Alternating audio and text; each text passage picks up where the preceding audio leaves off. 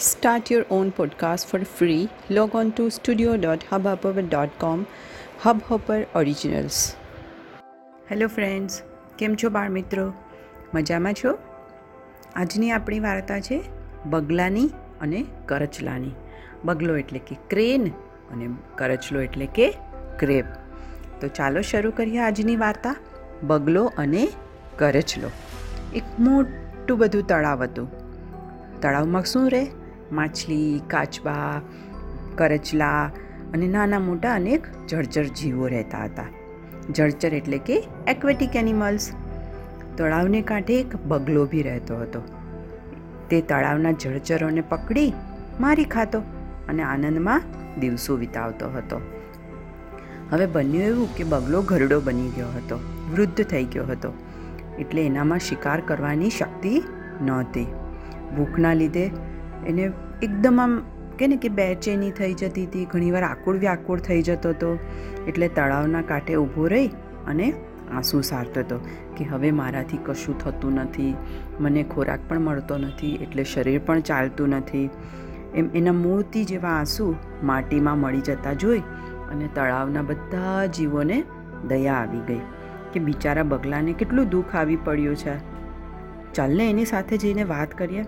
એટલે બધાય જળચરો ભેગા થયા અને બગલાભાઈને પૂછ્યું કે, બગલાભાઈ, તમને આટલું બધું શું થયું છે?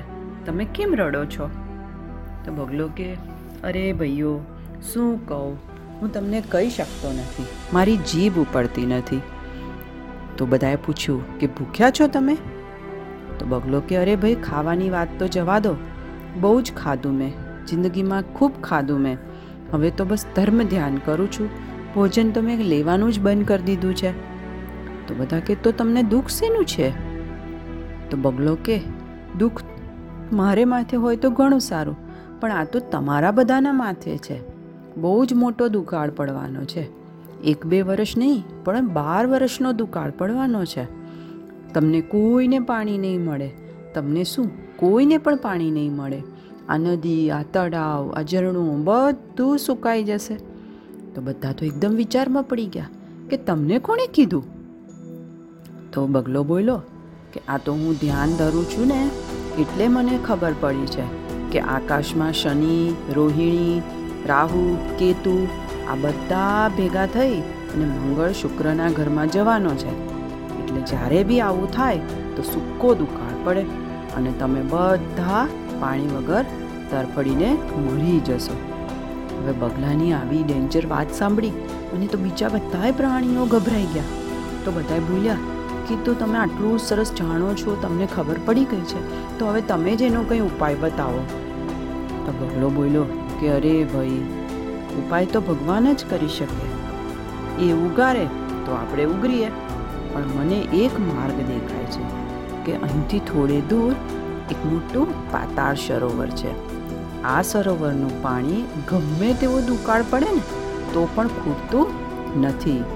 જો તમે બધા મારી વાત માની અને મારો વિશ્વાસ હોય, તો હું તમને એક એક જણને ચાંચમાં મૂકી ભરાવી અને એ તળાવના કિનારે લઈ જાઓ તો તમે બધા બચી જશો. બધા બોલવા માંડ્યા કે અરે બગલાભાઈ, તો તો તમારો ખૂબ ખૂબ આભાર, તમારો ખૂબ ઉપકાર. તો બગલો બોલ્યો એમાં ઉપકાર શાનો? તમે બધા હતા તો મને ખૂબ આનંદ હતો.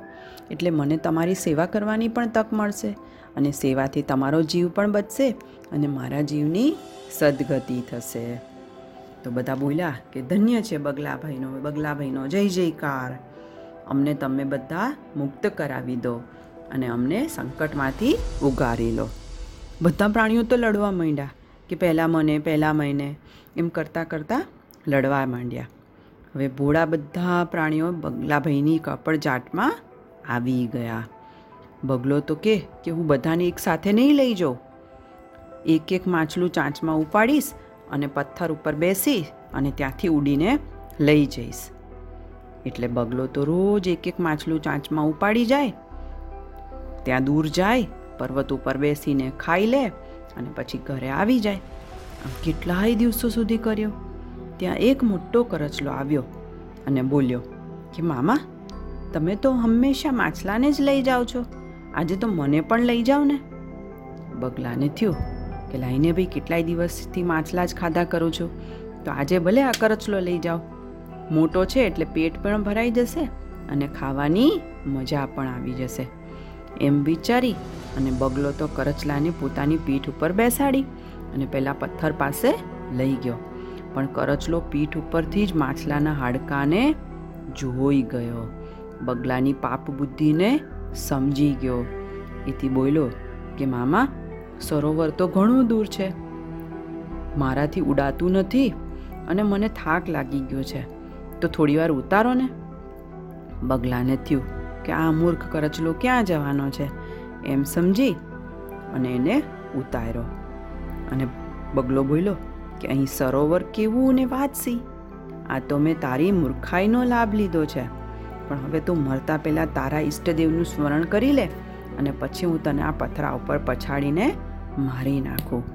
ત્યાં તો કરચલો એકદમ સરખી એની ડોક પાસે આવ્યો અને એકદમ બે હાથેથી વળગી અને એને ગળચી પકડી અને કરડી ગયો.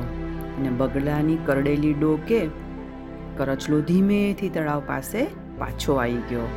અને કરચલાને જોઈ અને બધા પ્રાણીઓ વિચારમાં પડી ગયા કે અરે, તું કેમ પાછો આવી ગયો છે?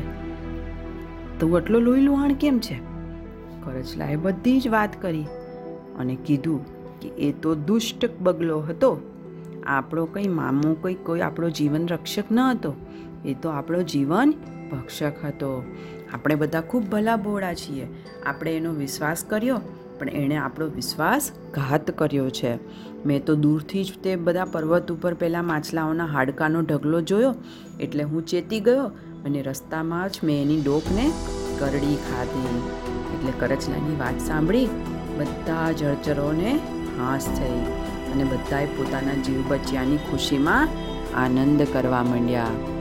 બરાબર ને બાળકો? એટલે ક્યારેય કોઈની ભૂળી વાતોમાં આવી અને આપણે ફસાઈ નહીં જવાનું, નહીંતર આપણે મુશ્કેલીમાં પડી જઈએ. એટલે જ આપણા મમ્મી પપ્પા કહે છે ને કે કોઈ અજાણ્યા પાસેથી કોઈ વસ્તુ લેવાની નહીં એ તમને એમ કે, ચલો, હું તમને ત્યાં લઈ જાઉં, તમને વસ્તુ અપાવું, તો આપણે અજાણ્યા સાથે જવાનું નહીં. બરાબર ને બાળકો? ઓકે? તો good bye good night do take care of yourself